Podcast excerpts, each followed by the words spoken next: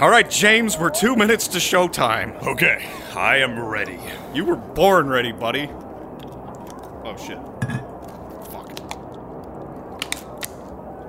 Ah, are you kidding me? You're back on the booze? I am running for office here. It's show business, James. Get drunk and run for office. Probably get elected. That's the way the world works now. Yeah, what if people find out you're drinking again? That'll destroy my campaign. Scandal gets press. Press gets attention. Attention gets votes. Besides, everything's a scandal today. Scandal is like the bare minimum we need to get you elected. I'm doing a public service.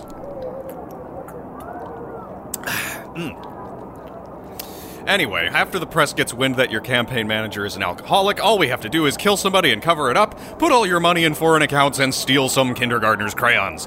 You'll be the most hated man in the nation! You know what? Give, give that to What me. the- What the hell, man? We do this right. There's enough scandal in this country, but I care about the truth. I care about running this thing clean. No more booze, no more scandals, no more attention seeking. My platform must speak for itself. That's not how politics works, buddy. You have another bottle of whiskey with you? Of course I do. We're running for the highest office in the land, King of the Kingdom of God. I'm running for state representative! That's what I said. Now get out there and share the vision. Alright, but we are talking about this later.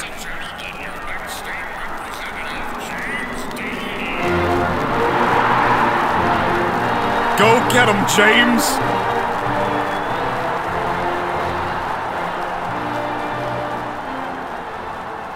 My fellow Americans, my fellow Illinoisans, I stand before you today, a man, a simple man, but a man with a vision.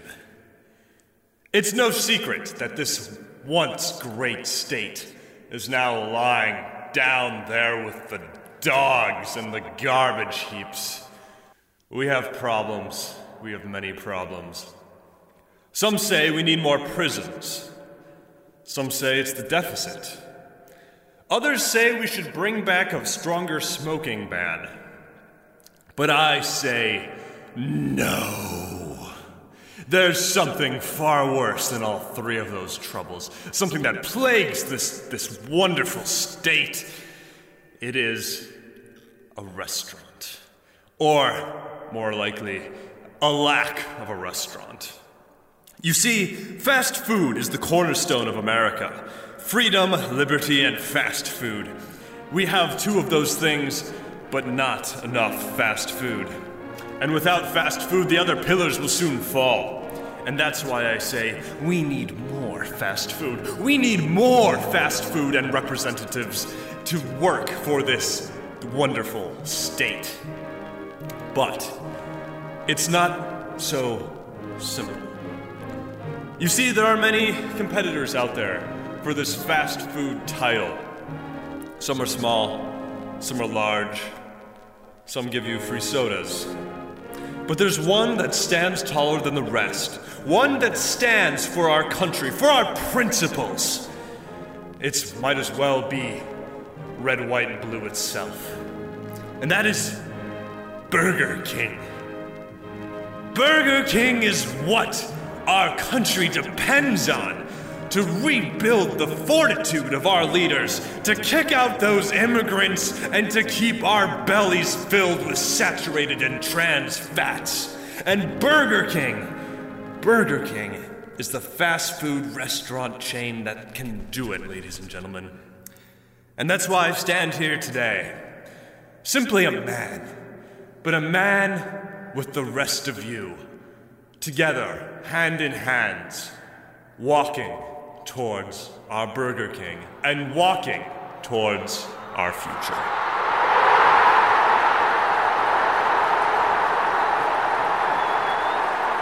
Great job, James. I knew you had it in you. Meow. You're an American hero. What is that? I'm your campaign manager, James. Not anymore. Look into my eyes and hear me speak. You are fired! Well, I, mi- I missed everything after look in my eyes. I can't keep my eyes open. Let's just go get some Burger King. Fuck it.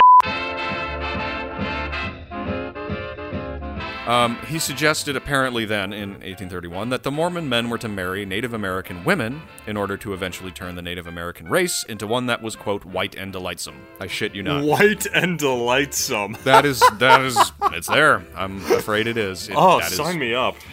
Oh my god.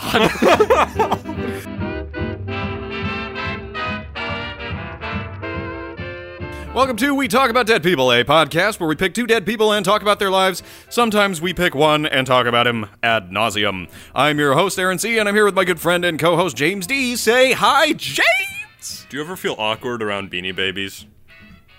Which ones?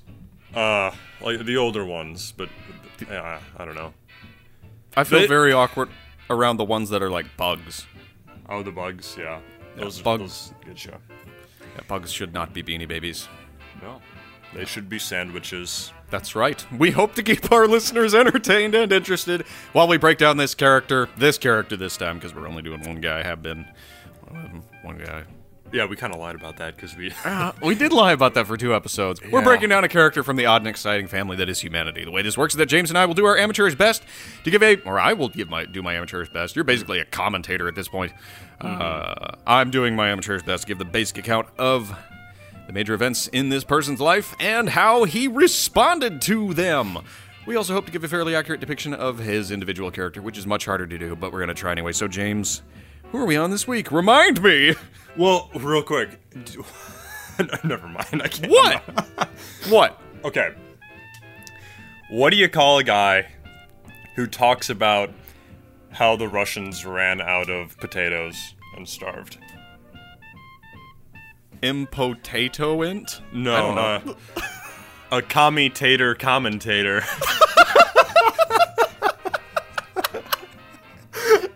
You're fine.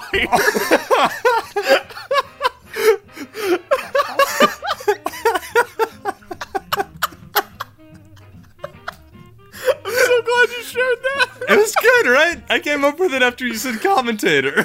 commentator, commentator, it's beautiful.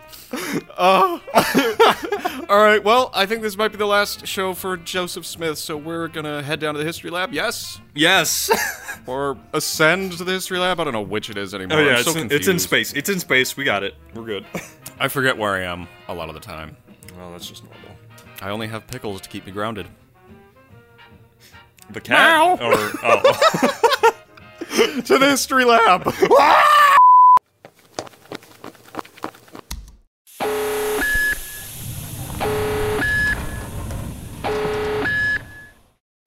Darkness, madness, cult think. If you don't know who we're covering already, you haven't listened to the last two episodes. Go back and listen to them. They suck. So, James, tell me. uh, If you were a type of coffee drink, what type would you be? this is so lame. This is really lame. Let's. If you were a type of pancake, look. I'm so slap happy right now. It's impressive. Um, oh, Halloween's coming up. Oh, there we go. Halloween's coming up. Halloween's coming up. What are you gonna go to your Halloween party as? Get sloppy drunk and collapse on the dance floor Oh, as or whatever. I don't know. Shit. Okay. Um. Uh, what should I go as Yeah. to this Halloween party? Yes. Um, with the intention of collapsing, that is. Well, I mean that's always the intention, right? Um, yeah. Right? Or is that just me? I mean, huh. Oh my god. I- crowd. Okay, you, you gotta mark this. Can you mark this right now? sure. what I almost said was I'd go as one of the the twin towers. Why? Why? Because I had the intention of collapsing. Oh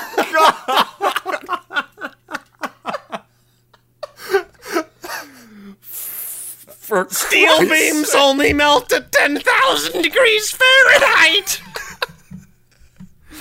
It's true though. All right, so maybe answer the question for real. yeah, I won't offend as many people. Uh, with the intention of collapsing, probably a pirate. A pirate? Not just a pirate. Just a Oh, pirate. God. How far would you go for the role? Oh, I'd go all the way, man. I would go to my library, fill a cart full of their portable CDs, bring them back, burn them, and then burn them in a fire. what? Pirate portable CD? What? Yeah, pirating. Pirating is not a victimless crime. Oh my Aaron. god! I haven't thought about like actual pirating in so long. Even though Remember I, the- yeah. yeah. Although in, in- this is in all seriousness, though, I would love to be a modern day pirate, kind of like the Somali pirates, but on Lake Michigan, in like a little little uh, putt putt boat, Oh. and like an air rifle. it wouldn't last long, but it would be a joyous reign. It sounds like something that would only happen in Florida. That that is true. That is true. Yeah. I don't know, but the, being a freshwater pirate just it has a special ring to it. I don't know. I agree. Yeah. so what, what would tell me what you would be to collapse on the dance floor? I think I'd go as a scented candle. It's a slow collapse. yeah, it's I'm a slow burn kind of guy. You do have meltdowns though. I do have lots of meltdowns. And you can reuse the glass I come in for a whiskey glass. No. what? No, I'm not reusing anything you come in. What the Oh shit, that's what I said. Yes, that's what you said. Uh, marking. Okay, on second thought I would not go as a scented candle.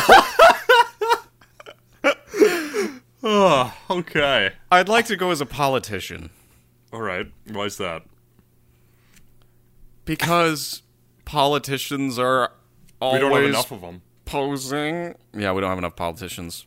Mm, we need more politicians. Oh. I see where you're going with that. Okay. Yeah, so it's like if I went as a politician and I said I'm a politician, I'd actually be a manifestation of a politician because they're all fakers anyway. Mm, Wow. looking at you, Washington D.C.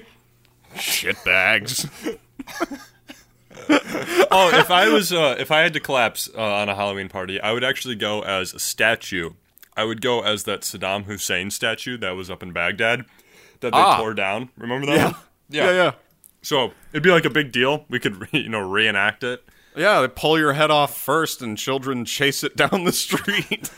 I guess that's just every holiday, though. Shit. yeah, Well. yeah. We'll do some So- thinking. I've got some time. Okay. Computer, Speaking of- please. what? What? What? I didn't. I didn't. I wasn't. I didn't have it thought out. Just we're, we're gonna go. Try it. Just try me. No, it's too late now. It's been several seconds since we were talking about Oh. children chasing you down the streets, Uh, oh my god. just oh like my Joseph god. Smith. Oh yeah, exactly. Oh, did Yeah. I? I need to tell you a story. Oh, please do. Okay, so and I'm gonna have this all wrong because I read about it over a week ago, but Perfect. uh, it's amazing. So you remember the story, of the Pied Piper? Mm-hmm. Okay, I'm gonna give the basics just so everybody everybody Yeah, has it. just so everyone's on the same page. Yeah, so the Pied Piper is the story of a German town that had a big problem with rats. Okay. Yeah, And they- yeah. they- I'm they- gonna make the sound Yeah. effects for the story. so- Okay. And he was it was called the Pied Piper because pied means multicolored, and he wore like lots of colors. Uh, don't know why. He was a rainbow man. colorful German. Yeah, a very colorful German. Um, but I was gonna say, so this town had a problem with rats, and they tried poison, they tried rat catchers, they tried everything to get rid of these rats. Yeah, yeah. There was some German punching a rat. Oh, I thought that was like a mouse trap or whatever. Oh yeah, that, that works too. All right, good enough. Uh, so anyway, so they can't get rid of these rats, and then one day this guy, this Pied Piper, just shows up and he's like, "Yo, I can get rid of your rat problem." Yes, exactly. Um, I can get rid of your rat problem. Uh, all you have to do, do is pay me a thousand bucks, basically. Oh basically. shit. Okay. Uh, so they're like, "Oh yeah, anything to get rid of these rats." And so he's like, "Okay." So he starts playing his pipe. Wait, is this the Weimar Republic where a thousand bucks is really like negative bucks? Or yes, is it okay. this this is set in the 1500s Weimar Republic. The Weimar Republic didn't exist back then, in case you guys were wondering. Uh, no, it was just in this little town called Hamelin. So, Okay. Anyway, so he he plays his flute, and all the rats uh, gather up like a bunch of soldiers in ranks and everything, and he just and the way the story goes, it goes one- uh, one of two ways, depending on who's telling it. Um, he leads them out of the city in both stories, but in one story, he leads them to all jump in a river and drown. Oh God. And in the other, he leads them to the top of a mountain nearby, and they go through an interdimensional portal into What another world and disappear forever. All right? All right. Okay. So he comes back to town, rats are all gone, and the people are like, yo, we're only going to pay you a tenth of what we offered you. Mm-hmm. And he vows his revenge. And one day he just shows back up and starts playing his flute again. Just like that. and all the boys and girls, the young children in the town that can walk, um, all show up in the streets, line up like ranks of soldiers, oh God. and the adults are all freaking out, like, what the hell is going on here? Yeah. And he starts leading them out of the city, playing his flute. And the way the story goes is he leads them up uh, to the top of this mountain oh God. and takes them through an interdimensional portal, and they all vanish forever. Oh wow. That is. Here's the weird part of the story. oh shit. In the town of Hamelin in Germany, there is record of something like 150 to 250 children just vanishing. Oh my one God. event.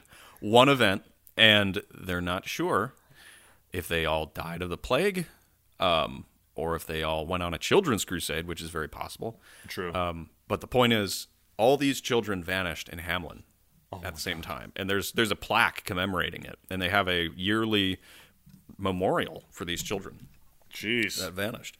So the Pied Piper story could be a cover. ancient aliens.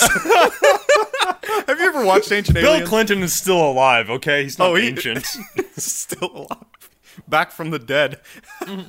but did you ever watch that show, Ancient Aliens? I oh oh absolutely. Okay. Religiously. My favorite thing about that show, because I've been Uh-huh. watching like regular ass TV recently for just because it's been available to me, and it is Hmm. amazing, amazing how old fashioned it feels in regards to communication. It absolutely Okay. is. Yeah. Um, but one of the things that I, I've been watching a lot is Ancient Aliens because it's just something you can like doze off to and then like come back and they're talking about how zombies are like a worldwide cultural thing, existed for thousands of years or whatever. Um, but my favorite thing about the show is that they'll talk about fucking anything, um, and then they'll and for like a half hour they'll be like, they'll be like, the Temple Mount is the most important symbol in many religious, you know, traditions or something Right. like that. And then it's like, could it be linked to ancient aliens? And then they just drop it. like they'll just talk about anything. It's ancient aliens. Could it be? And then they just like cut to a commercial and they come back and they're talking about something else. yeah, it's great. You Uh, gotta investigate it, my bros. yeah. Mm-hmm. Yeah. But anyway, so here here's the deal, James. Okay, here we go. In case you haven't noticed, I am echoey again, just a little bit. yes.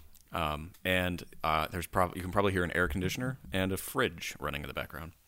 And you know what? That's just too bad. Sorry, I Is really your don't have- refrigerator running?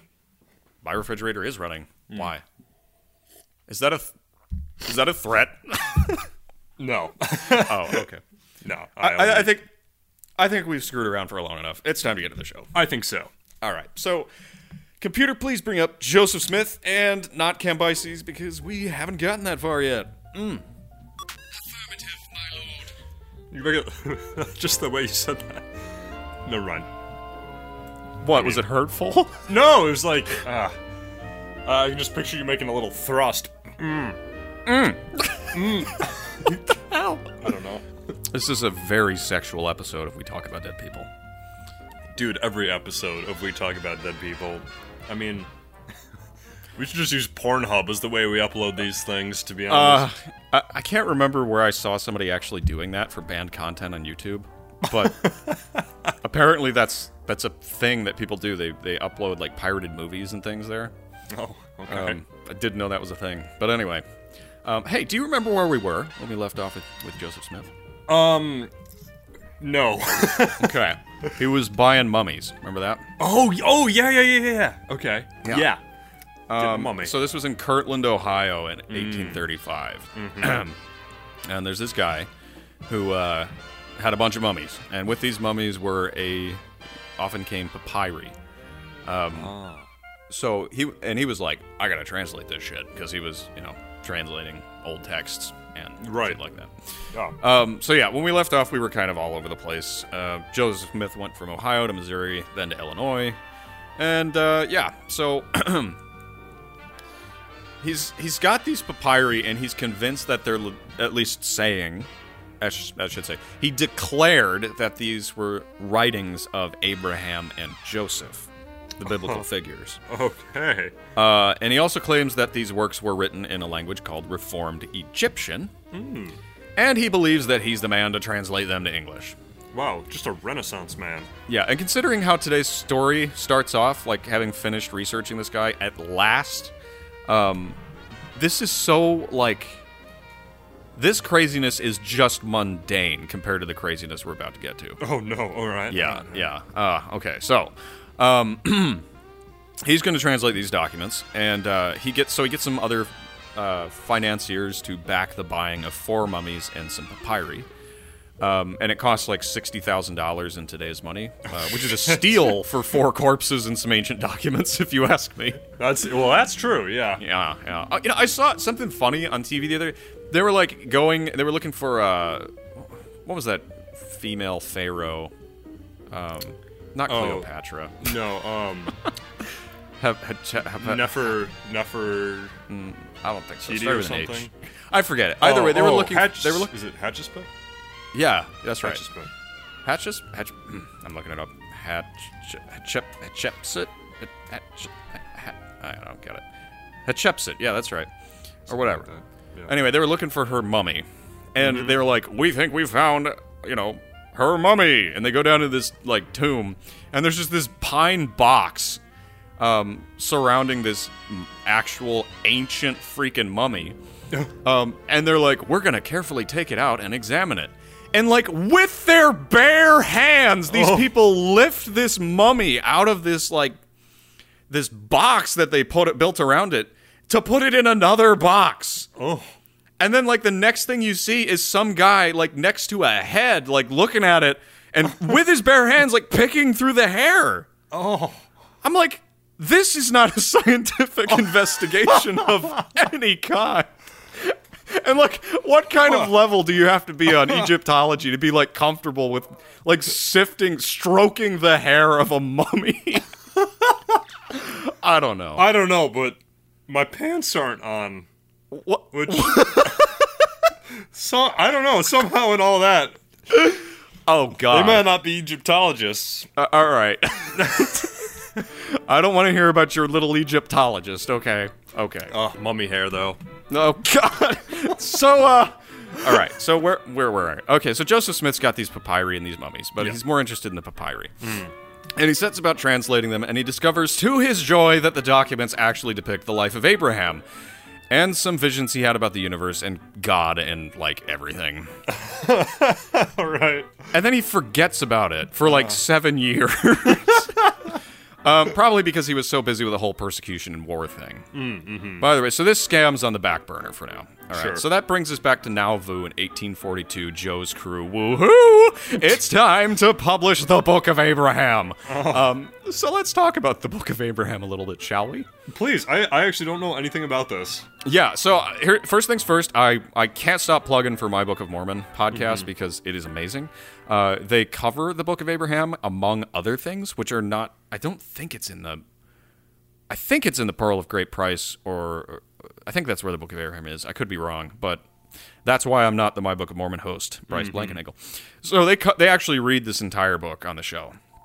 Uh, and wow, hey, you're getting a call, bro. I am. Uh, Do you do you have to go answer it? I, I probably should. Yeah, let me answer it real quick. Shit. Okay, go. I don't actually have to answer it.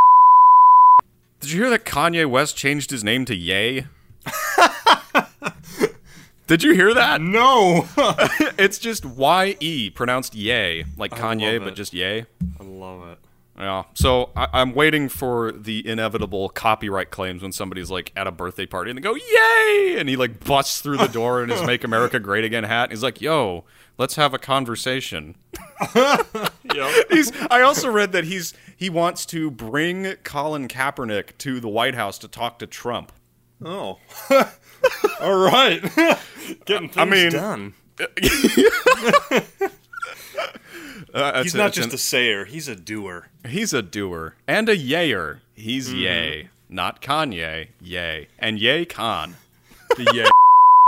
Oh yeah, Book of Abraham. You got to go listen to my Book of Mormon on it. Um, Yes. So it introduces a whole bunch of like sort of well-known Mormon-specific doctrines.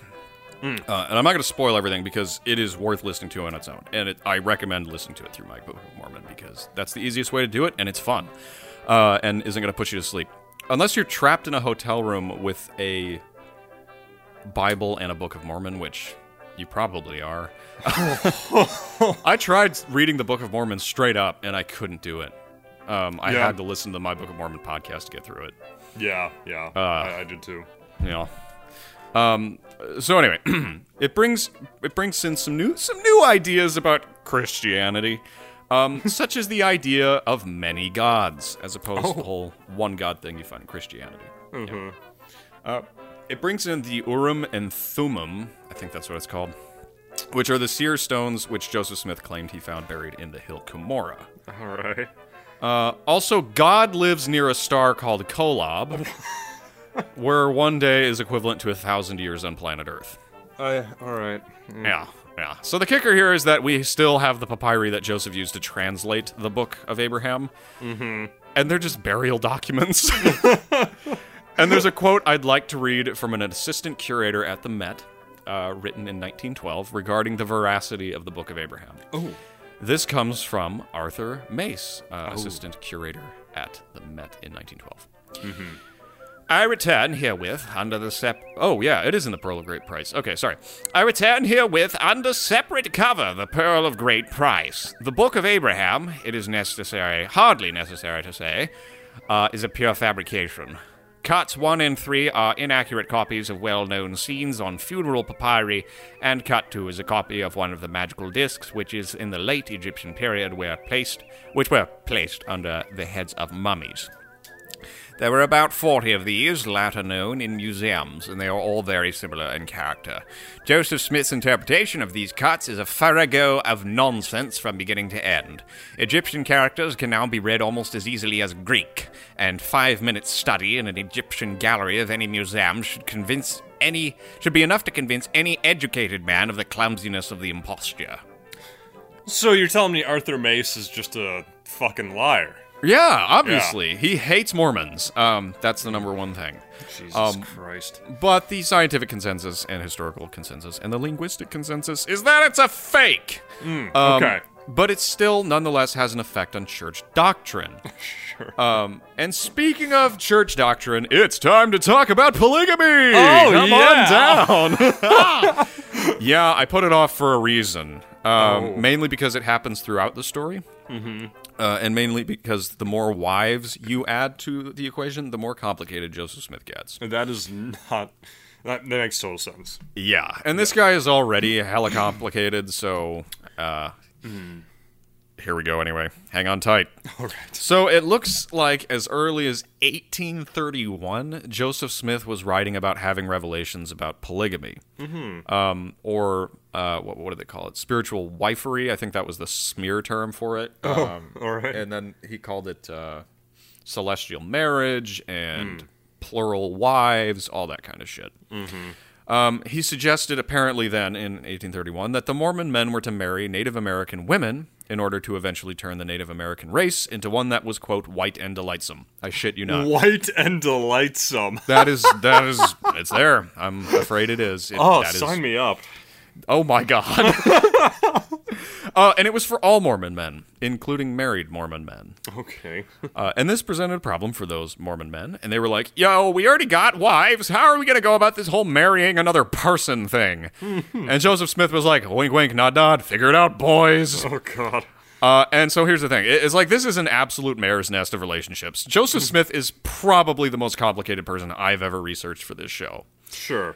Uh, he got married and kind of not married, like sort of fake married. Sometimes in secret, sometimes publicly. Sometimes he didn't get married at all and just screwed around. And he's a cult leader, so that's how they be. um, it's really frustrating to try to sort it all out. Is what I'm saying. Uh, he married a married woman named Lucinda in 1838. A woman named Louisa in 1841. Without telling Emma Smith, by the way, his first wife. Um, so she didn't know. He married another woman, another married woman named Zina, uh, another married woman named Presendia, a widow named Agnes, another married woman named Sylvia, another married woman named Mary, who claimed that Joseph Smith said he'd had a revelation about their future marriage. When she was 12, Oh! yeah. Wait, so they married when she was 12? It's Or- complicated. Okay. I mean, all we have is really he said, she said. She claims he came to her when she was 12 and said they were going to be married. I don't know if that meant they were like spiritually married right then, or I, I really don't know, bro. I mean, he was having sex with teenagers, um, so I'm not gonna like, I'm not gonna put it past him. Let's just put it that way. Yeah. Um, And then he married another married woman. Jesus. So that is three. Um, no, that's not three. That's like what four or five. Uh, it doesn't matter because in 1842 he married three married women in like the spaces of a couple of months. This, that's a lot of women. Yeah. Oh, and it continues because uh, there was Elizabeth David, uh, Sally Ann Fuller, Sarah Marietta Kingsley, Delcena Johnson, Eliza Roxcy Snow, Sarah Ann Whitney, Martha McBride, Sarah Babson, Ruth D. Vose, Flora Ann Woodworth, Emily Dow Partridge, Eliza Mar- Maria Partridge. They were sisters. Oh. Almera Woodward Johnson, Lucy Walker, Sarah Lawrence, Maria Lawrence, sisters. Helen Mar Kimball, Hannah Ells, Alvira Annie Cowles, Rhoda Richards, who was nearly 60, by the way, oh. Desdemona Fullmer, Olive Gray Frost, Mary Ann Frost, Melissa Lott, Nancy Maria. Uh, Mariah Winchester, Fanny Young, Mary Houston, Sarah Scott, Olive Andrews, Jane Tippett, who is nearly 80, Sophia Sanborn, Phoebe Woodworth, Vienna Jacques, Clarissa Reed Hancock, Cordelia Callista Morley, Nancy Maria Smith, Jane Tibbetts. Did I say Jane Tibbetts already? I don't know. Doesn't matter. Sophia Woodman and someone known as Mrs. Blossom. no first name. What the hell? Now, before you kill me, um, you need you need to know that we actually are not sure how many wives Joseph Smith actually had. All right. The current list is at nearly 50 candidates. Jesus Christ. So he's a busy man. uh, and this is terrible. Uh, Oh. This this is terrible for so many reasons. Right. Uh, and yeah, the reasons enumerated by Bryce at Naked Mormonism. So, hmm, hmm. in 1843, Joseph Smith dictates to his personal scribe a revelation from God on high, a revelation saying that men were to have multiple wives after the way of Moses, Abraham, David, and Solomon. But what of the women, the first wives, those who pledged their lives in fidelity to their men? yeah. Well, Joseph Smith thought of that actually. Oh, all right. Yeah. So they get Progressive. they actually get to decide if their husband is allowed to marry another woman. Oh. Huh. So I mean, so long as she's okay with it, it's okay. Yeah. Um, here's the thing: if she says no, Christ will destroy her. Some choice. yeah, which seems fair. I mean, Can this be a movie? uh, the thing is, in some places of the world, it's reality, oh. and we'll get to that. oh God. Okay. Uh, yeah. So, like all jokes aside, this is a serious problem. sure. Well, yeah. Um, and you know, with all the power that Joseph Smith has, he's like, you know, um, and people know that he's abusive. yeah, the upper management of early Mormonism were like all doing this shit, like having sex with everybody, um, and the people on the on the ground level were kind of like, what the fuck is going on up there? Yeah. Um, and they kind of had their suspicions, and it, it was, I mean, from what I can tell, they not only had their suspicions, they kind of knew it was going on. Um, and yeah, so like, here's the thing.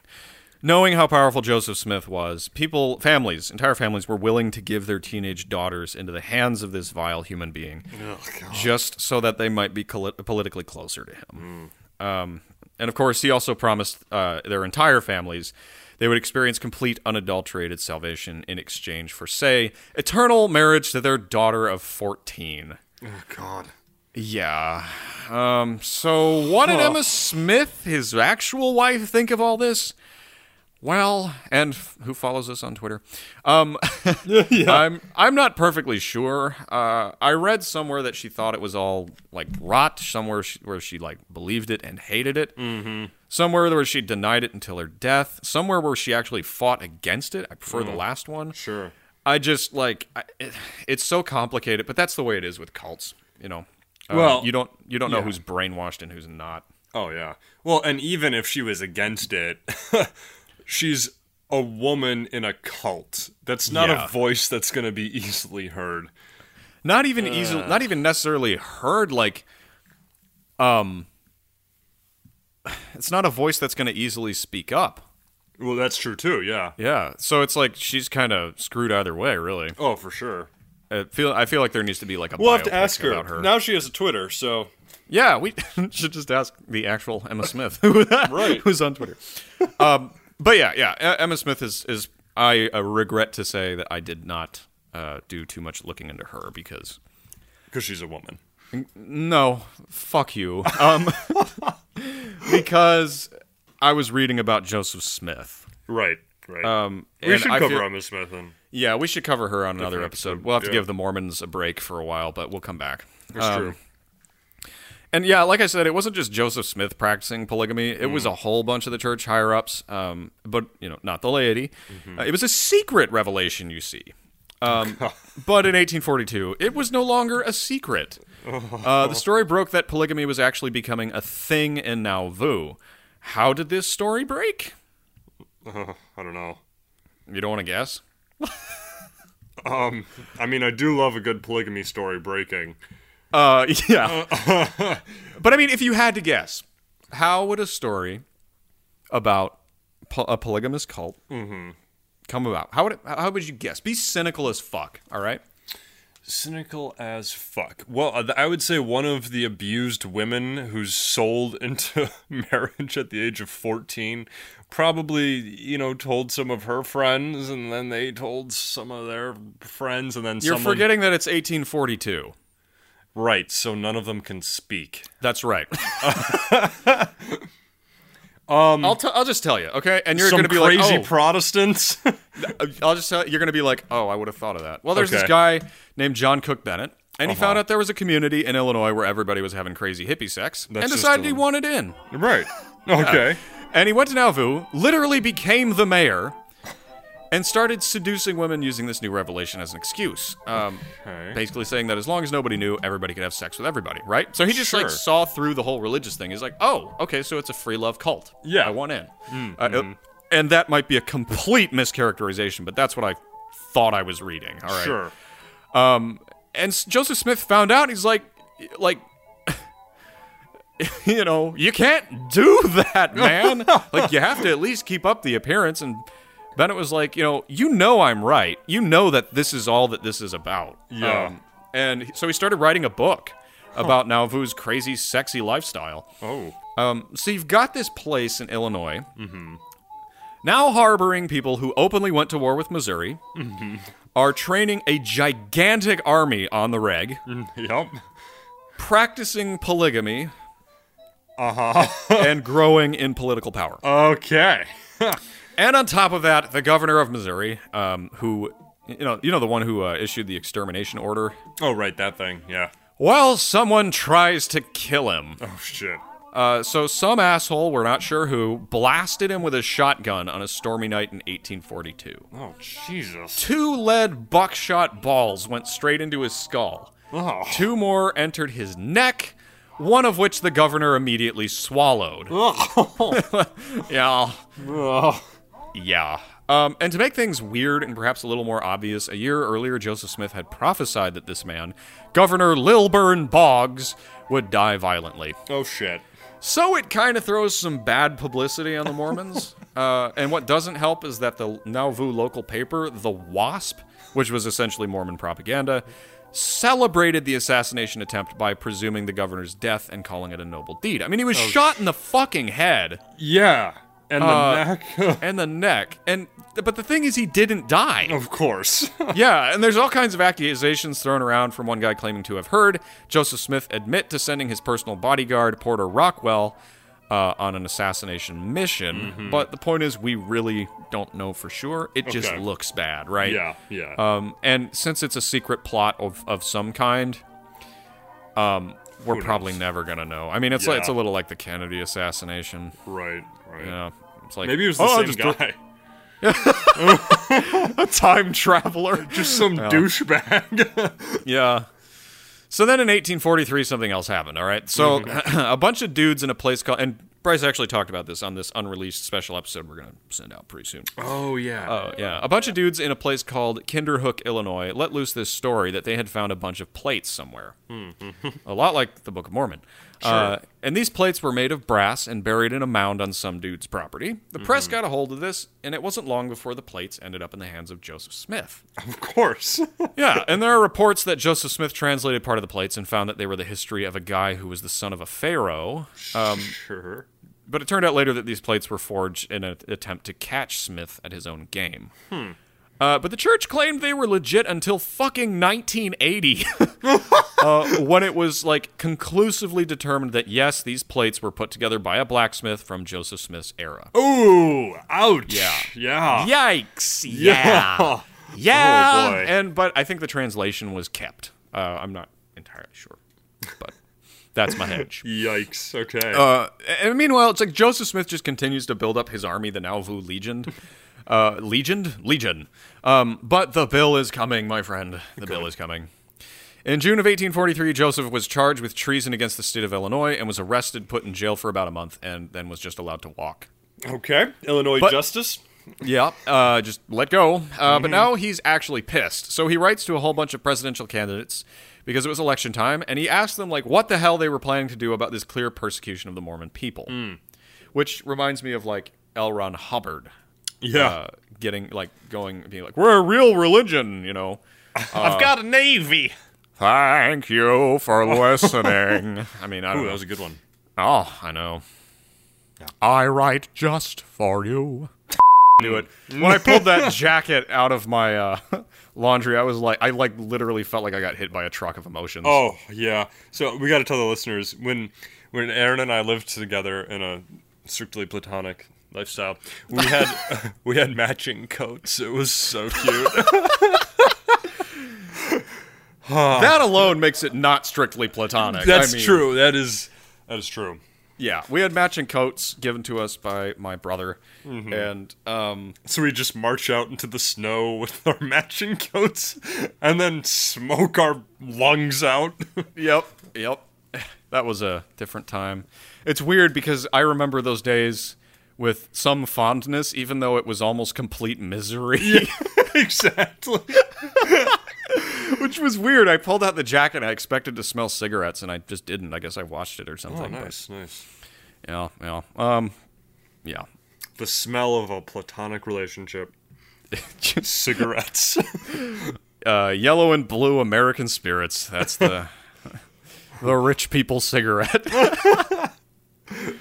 so anyway, um all right, so he's writing to these these politicians. He's like, "What are you gonna do for the Mormon people?" And both of them are like, "Nothing. Like, we're not gonna do anything for you because like you're causing problems, and if we endorse you or, or try to help you out, like Missouri's Ugh. gonna hate us." yeah, yeah.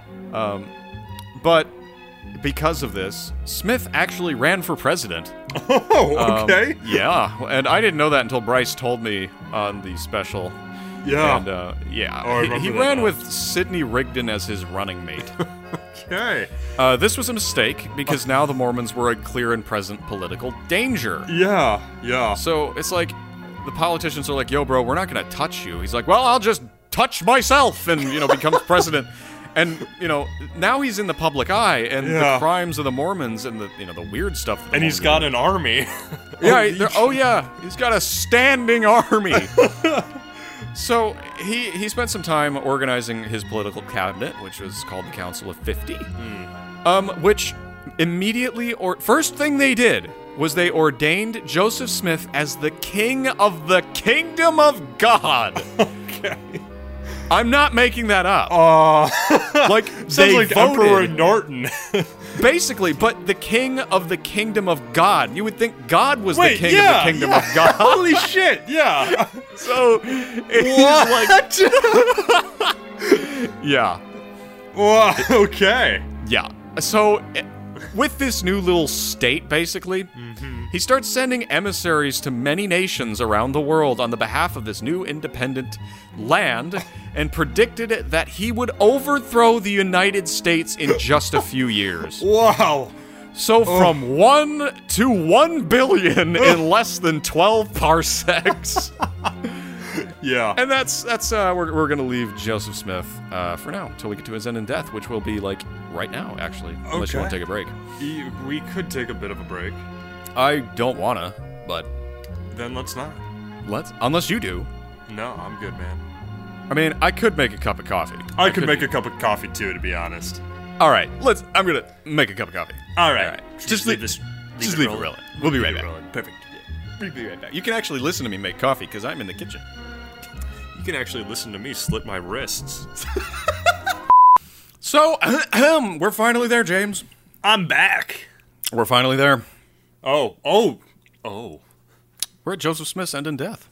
How can he die? Uh, yeah, exactly. uh, I mean, if I knew nothing about Joseph Smith, I would have probably guessed this is how he dies. Oh, all right. All right, so for what it's worth. So, plane crash. yeah, a Mormon airplane. so, when we left Joseph Smith, he was king of the world, apparently. And guess what? What? This pisses people off. Even his own people, the Latter day Saints, are kind of getting tired of this crap. Um, and I'm not saying all of them were, many of them were still loyal, but Sure. at least several of them. I mean, I'm sure Bryce has the numbers, Four but I'm five. Yeah. four or five, but there's one. Uh, mainly, his name is William Law, Ooh, and he's going to lay down the law. nice. Um, you said he the was bill one of was coming. the bill. William is. Bill Law. the bill is, is good. Never mind. All right. He, so William Law, Bill Law, was one mm-hmm. of the higher ups in Smith's first presidency, Gotcha. and he finally like raised a little flag of opposition. He was like, "Yo, hey." This ain't right. he was mostly mad at Joseph Smith about the whole polygamy thing. Nice. Probably because Joseph Smith proposed to Law's own wife. Oh, come on. what a dick. yeah, I know. So Joseph Smith then preached a sermon to deny that he had multiple wives, even though, like, come on, dude, the game's up. Yeah. Everybody knows. So Law responded by doing a really amazing thing. He bought a printing press Oh, jeez. And published his own paper called the Nauvoo Expositor, Oh, that's gutsy. which had only one edition. Oh. Oh, and you'll see why. Oh, no.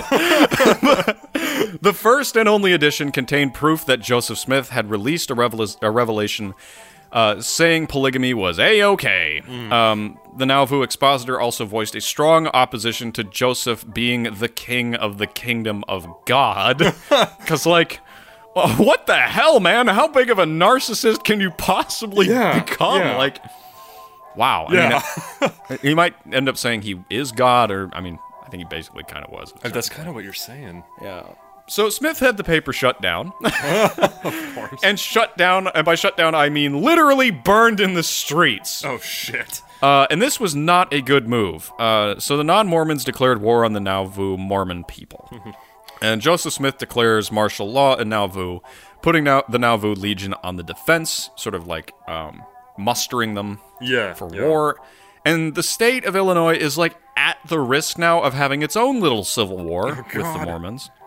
Same thing with Missouri, pretty much. Yeah. Um, not making this up. Like, this is a serious problem. Right. Um, and the state militia got wind of this and started winding up for battle. So it's like the, the troops are being mobilized, all right? Um, what the fuck? Yeah. So the governor of Illinois offered Joseph Smith a deal. He said if he'd be willing to stand trial for the destruction of the Nauvoo Expositor, um, which of course infringed on freedom of press or whatever. Yeah, um, private property, all that, yeah. Uh, Prophet, yeah, all that, all that stuff. Um, he said if he would stand trial for it, he would provide him with protection from all the angry people who didn't believe that Joseph Smith was the rightful king of the kingdom of God. Sounds like a fair deal. Yeah, so Smith just flees the state, of course. um, but Emma Smith said, like, yo, people are going to think you're a coward, which is a brilliant move, by the way, if she was trying to get back at him for all his sleeping around, play to his pride. Yeah, yeah. Yeah, so she was like, people are going to think you're a coward, basically. Sure. So Joseph Smith sums up his courage, puffs out his chest, puffs out his chest, and goes back to Illinois with his brother Hyrum and several others in the Mormon leadership. Oh shit. Okay. On, yeah, on his way there, Joseph recounts this dream that he had. Um, he and his brother Hyrum found themselves on a burning ship and escaped by walking together across the waters to a heavenly city. A dream that perhaps gave him a sense of the possibility of escape from his fraud even now. Um, I just thought I felt like that was a like a vaguely va- I want I don't want to say vaguely human thing, but like I think he knows at this point that This is the game's up. This is the end. yeah, and I, I, so. I, I couldn't help but imagine myself having that dream, Mm, um, mm-hmm. being on a burning ship with my brother and escaping by walking across the water to a heavenly city. Like yeah.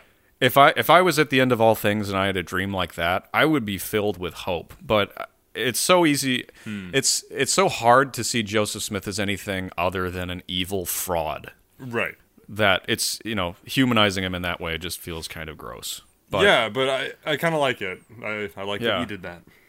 Yeah. Well, so the governor of Illinois didn't exactly keep his promise. He said, You're going to stand trial for like destroying this printing press. Um, instead, Joseph and Hyrum are charged with treason against the state of Illinois for declaring martial law in Nauvoo, which is perfectly fair because that's treason. uh, a couple of days later, a man named Cyrus Wheelock visits Joseph Smith and gives him a pepperbox pistol Oh shit. um, and this is in this is in the jail, right? That he's staying in, and he's staying in uh, I forget what it's called.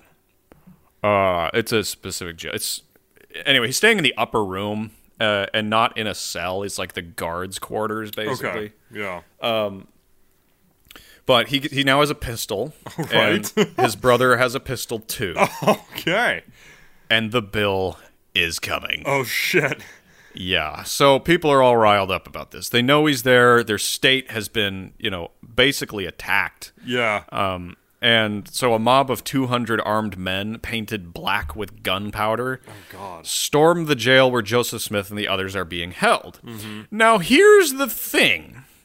Joseph Smith was technically under the protection of the state of Illinois, as Right. promised by the governor for surrender. Yeah. But the union that was assigned to protect him was openly anti Mormon. All right. So they do nothing. Uh-huh. they fire some shots over the heads of the mob, uh, but miss on purpose. And then some of them even join up with the attackers to charge into the jail and kill everyone inside. oh god. So it's not just Joseph and Hyrum Smith in here. There's there's a bunch of other Mormon leaders in there, hmm. and I'm not going to list them because that would just take too long. Mm-hmm. But anyway, so the attackers are charging in, rushing up the stairs. Um, Joseph and this uh, Joseph Smith and the other Mormons, including Hyrum, tried to keep the mob out by barricading the doors. So just imagine the terror um, God. Yeah. being trapped on the upper floor of a jail with no escape. Um, you know these people are going to come and kill you, and you don't know what they're going to do to you. I mean, mob justice. Joseph Smith has already experienced it too. Yeah. too. He has. Or the I mean, he's of been- one. well, yeah, and I mean he was tarred and feathered. Oh, that's you right. know, Yeah. And and more. Um, so he this is probably reliving some kind of a trauma. Um, Yeah. I'm just I mean just put yourself in that room. Like I- yeah. e- even if you know you're a massive liar and even if you know like that this was Justice. coming, like this is the bill you racked up. You know, Mm-hmm. maybe you convinced yourself that this wasn't going to cost you anything, that people's gullibility was endless and that you could get away with anything just by being confident. Hmm. Um, like it's it's a couple of things. One, it's the it's the it's the horror of imminent death at Hmm. the hands of a mob, possible torture, all that stuff. right. But it's also having your world come crashing down all around you. You've built up this, you know, in your head this feeling of that perhaps perhaps I am the king of the kingdom of God. Perhaps Yeah. I am invincible and I am going to take over the whole Un- United States for Mormonism and that sort of thing. And it's like now the the gods are descending again, right? It's Yeah. it's it's it's the the what would I say? The natural result of such a, an outrageous sham, right? Yeah. And you knew it the whole time, and now it's but you know, but you ignored it and you pushed it aside, and now it's bashing down this door. Yeah. It's over. It's undeniable. Your entire world is falling apart. Hmm. And to make matters worse, the attackers are not having it. They just fire through the door hmm. and kill Hyrum Smith with a shot to the head. So Joseph Smith watches his own brother get shot right next to him. Yeah. Um, and at this point, he pulls out his pepperbox pistol to fight back. Um, and true to form, because it's a pepperbox pistol, three of the six barrels misfire. Oh. And at this point, the door is down. Um, he's firing into this mob. Um, he shoots three people, um, doesn't kill them. Okay, good. Um, but he's out of ammo, and he runs back in a panic toward the window. And he, he was like, I, I could just get out through the window. I could just get out and get out and continue and just run into the forest and into safety. And he's at, just as he reaches the window and looks down, he sees that the mob is so big it's still outside too. Oh, God. So there's this mob behind him, there's this mob in front of him, and he's looking out this window, and he shouts, Oh Lord, my God! Mm. And in that instant, he's shot in the back twice by the mob inside the building and once in the chest by the mob outside. Jeez. And he tumbles directly out the window and hits the ground hard. And there are differing reports about what happened to Joseph Smith after that. Um, some say he died instantly. Others say he was propped ag- against the wall and shot some more because he was still alive. yeah. Uh, but either way, that was the end. That is the end of Joseph Smith. Jesus, I never knew he went out that way. It's horrifying. It's Um, horrifying, but but kind of just. It's just. I mean, it's it's just in in a in a weird way because like in a, in in our system, it's like put him on trial, Mm-hmm. convict him of the crime, execute him. Like it's good to have that system in place. Sometimes it's too slow, though. exactly. Then the and the offenses were so outrageous. Yeah. you can't hold back a mob of people who are i mean so morally disgusted by who you are for long i mean Yeah. you just you really can't um i mean yeah i mean what what are your feelings on it Sorry, I lost you. shit can you hear me now I can hear you now. yeah what, so what are your feelings on it Uh, on his death in particular? uh, on all of it right now just anything Well, I his death was sort of horrifying. Um, I did put my myself into his shoes, but I'm kind of happy he went out that way. It's it's kind of poetic in a way. yeah I don't mob know. rule mob justice yeah, i mean yeah. And you try and screw over that many people. yeah yeah, yeah, Um, especially in a place like America. I mean, not to sound like a you know, oh patriot, not to sound like that at all, but like I mean, remember back then the the idea of your state of your country was, you know, I would say so much more than it is now because it was closer to the foundation. yeah, Um, I mean, we were, uh, you, you know what I'm saying? Like yeah, you have this offended sense of national identity. yeah. Unless you're state black or identity. Native American, and then Well, I'm talking about this mob, okay? yeah, I'm no, I know, I got gotcha. You. God damn it. um, if you if you have that sense of, of offended national identity, I mean, your anger is going to be even stronger, Yeah. and it's a it's a greater force to contend with. Um, but either way, that that is the end of Joseph Smith, and so Joseph and Hyrum's corpses were sent back to Nauvoo, um, where they were buried multiple times throughout the years. Um, Okay. and you know secured because people thought they would you know, dig up the corpses and defile them out of anger, that sort of thing. yeah, Um, and and that wasn't unprecedented. So I you know that's I guess they're lucky that they didn't just parade the bodies through the streets. You know, right. Um, the old Achilles move. yeah. So the men who killed Joseph Smith and his brother were tried with murder, but were acquitted. Um, Okay. well, make of that what you will. Uh, I gotta say, I'm against that. really? yeah. Because it was murder. uh, I, I know I said it was kind of just earlier, but uh, that's messy. I. Oh, It it's messy. so messy because I want to say freedom of religion is a good thing, and then you get these cults Yeah. where it's obviously not a good thing.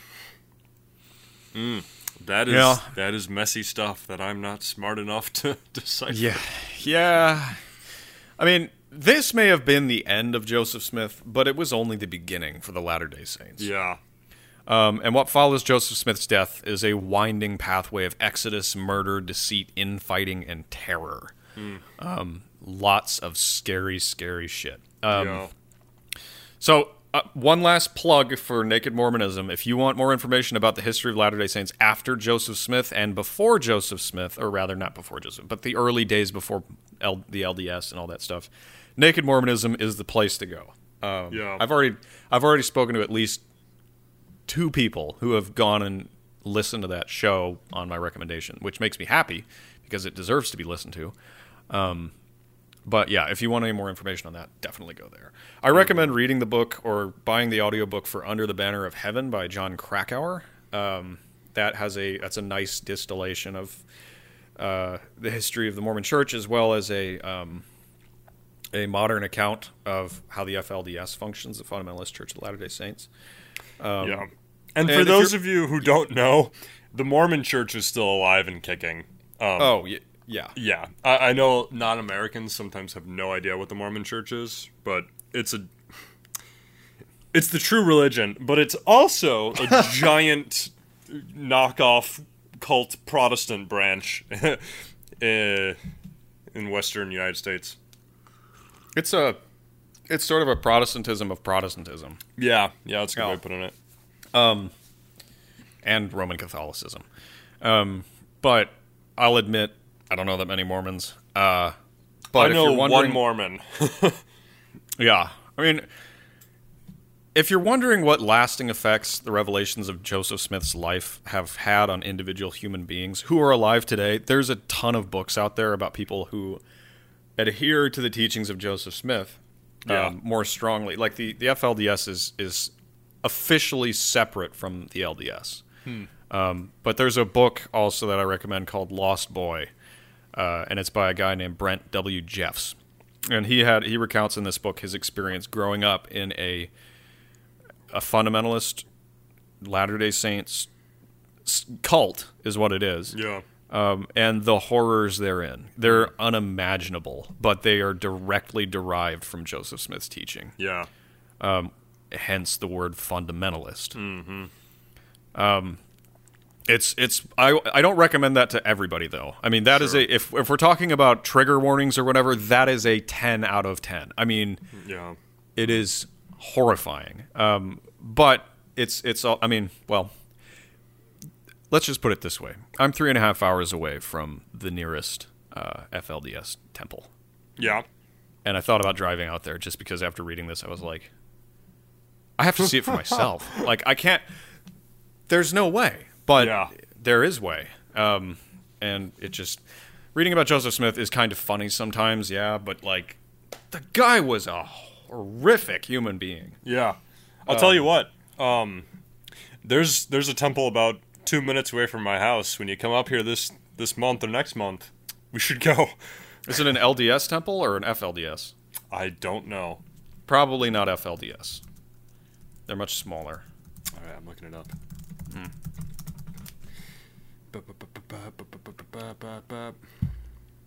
LDS. LDS, yeah, it's hmm. separate. Um, Shit. but you know, I, I don't know how many FLDS temples there's throughout. There was a huge scandal um, with uh, with Brent Jeffs's uh, particular particular sect. Yeah. Um, I haven't read the book in a long time, but it's it's just like you read that story and you're like, so this is what bad ideas do to people. Mm-hmm. so this is what being a fundamentalist does to people. It's not even about Mormonism particularly. Um, it's about using ideas as weapons, yeah. and that's a that's a definitely a theme on the show. And I don't know. I just get this icky feeling every time I see something like this. Yeah, for sure. I don't know if you do. I do. Um, yeah. Uh, and you know, I spoke with Bryce on his uh, his show. You were supposed to be there, but you had to work at Knockoff Goodwill, unfortunately. Yes. Um, and that's partially my fault because I gave you the wrong time. But That's right. I Forgive Um. Because the Lord always forgives.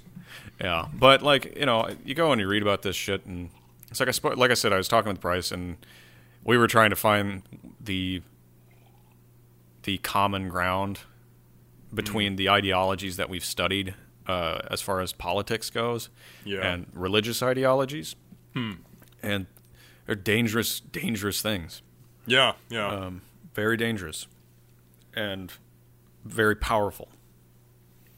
Well, whenever a higher up tells me that they're working for me, Oh yeah, that I should trust them, and that's political or religious or whatever, I. Yeah, yeah, right. well, you do have to have some kind of an authority, right? Or maybe not. No, What do you What do you think? I'm an anarchist. You're an anarchist? no, I'm not. Uh, yeah, Oh, oh. You, you do. I don't know with you anymore.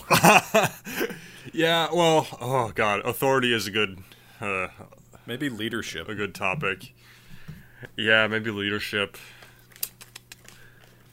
I don't know. I, I really don't know. I'm kind of on the fence on things right now because I grew up a good Republican Protestant, and then So yeah. Anyway, that's that's what I have for Joseph Smith. It is done.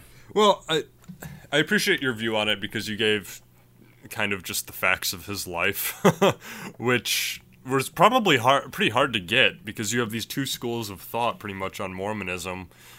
You've got the the Mormon cheerleaders, and then you've got the anti-Mormon zealots. Um, Yeah. And I'm not saying both groups are wrong or right or whatever. I'm just saying they might have a bit of a bias when articulating Joseph Smith's life. So Well, it's the same. It's the same problem I ran into with Goebbels and Mao. Um, less so with Goebbels, um, because there are a lot more critics of the Nazis Nazism than communism. um, yeah.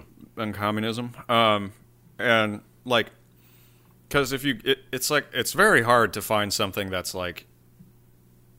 I mean, how do I put this? Like, okay, so when I was studying the LDS stuff, it's like, well, the LDS's official account of this is this, and the explanation for this is this, and you're like, oh, okay.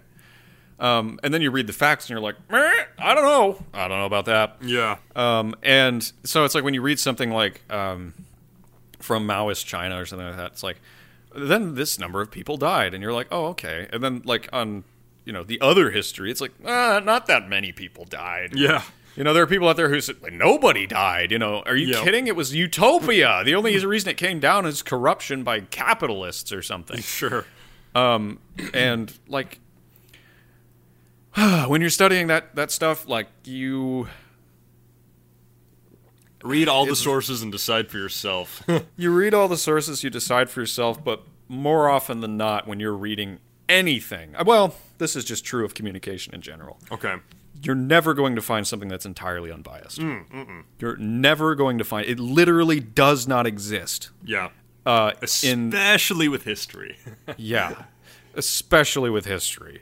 There's like, in it's like only in closed systems like mathematics. We Yeah. talked about this. Are you going to find something that's not biased? yeah. Um, and well, that's just scientifically true, actually. I, I have a great quote. Uh, when I was studying history over in England, one of my tutors, he he was a really smart guy. I forget what kind of degree he had, but he was up there, and he told me whenever you pick off or pick up any historical book, any account, uh, whether that's primary sources or secondary sources, before you open the first page, you have to say to yourself, "Why is this lying bastard lying to me?"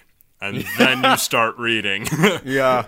well, that's exactly right. I I feel that way about pretty much any kind of any kind of written material Yeah. uh, that claims to be like objective. Like, uh, yeah, this is this is exactly what happened. You know, this, this Non-partisan. nonpartisan. You know, like um, you know, it, you read that shit, and if you're not looking for if you're not looking for the bias, it will creep in. yeah. It's going to creep in anyway, and then you're going to put your own spin on it, and tell somebody else, and it's gonna be biased again. It's just like what we do on the show, you know. Exactly. I go and I read this shit, and you know, a Mormon who who say you know knows the history and knows how it went and is happy with their religion is going to be like, you know, they're going to have a completely different perspective than me. and They're going to translate these things, you know, in a different way. And I'm not saying like there's something wrong with that. I'm just saying that is the reality yeah. of the world we live in. Yeah. Um it's like, it's like, how do I put this? One man's garbage is another man's treasure. It's true. Yeah. you know it's it's just true um you know some people are happy with a corporate job right and some people are disgusted by corporate lifestyle you know the, some people are happy working with their hands and some people would rather you know sit on a computer and, and Yeah. work and make calls the whole day You're disgusted with polygamy, and I, uh. I have a lot of explaining to do to my fiance. all right you and i were never officially married all right like that never uh, that was never a thing No, it unless you did it while i was state. sleeping brought in a preacher and like got married to me while i was sleeping on your couch Well, wouldn't be my first couch marriage. Won't be the last. Okay. Uh, I think we're done here. I think we are. Um, shall we head to the surface or back to the, the station? surface of the earth? the yes. surface of the of the atmosphere. I don't know. Yep. All right. Hmm.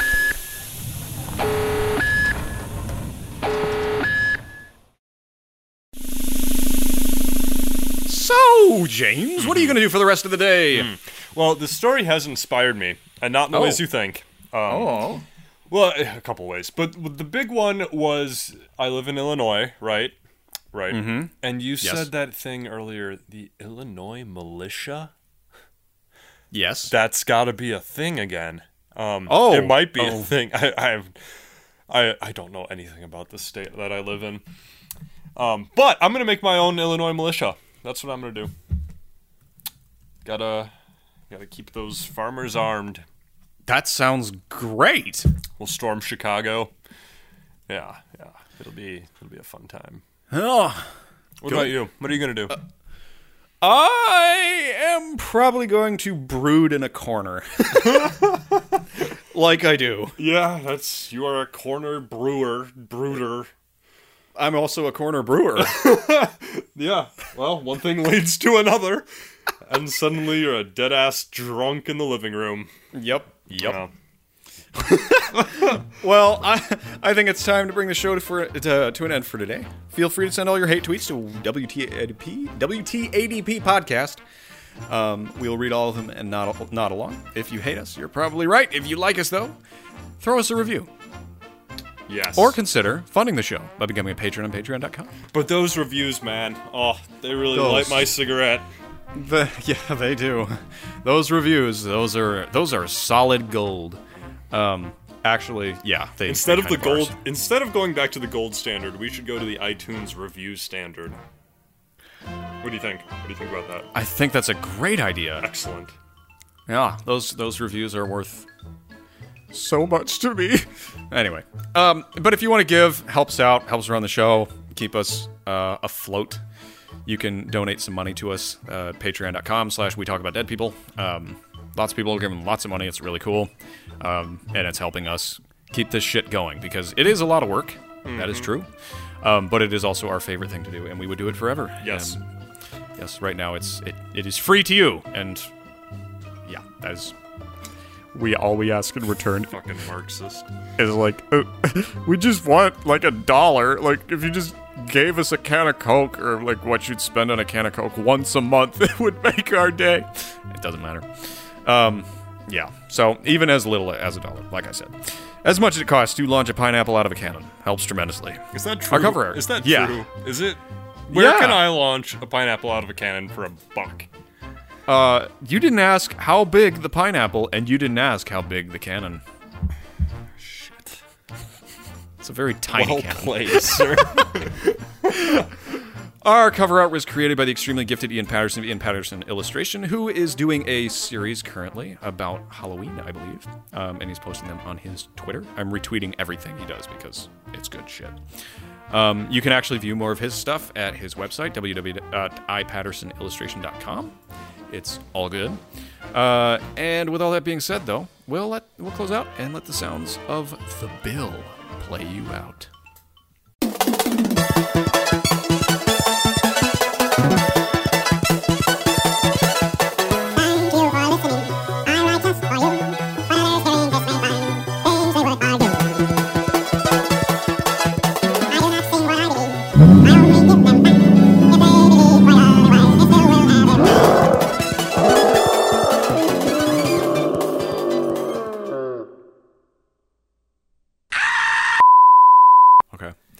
I actually require a bottle for this, so let me grab a bottle.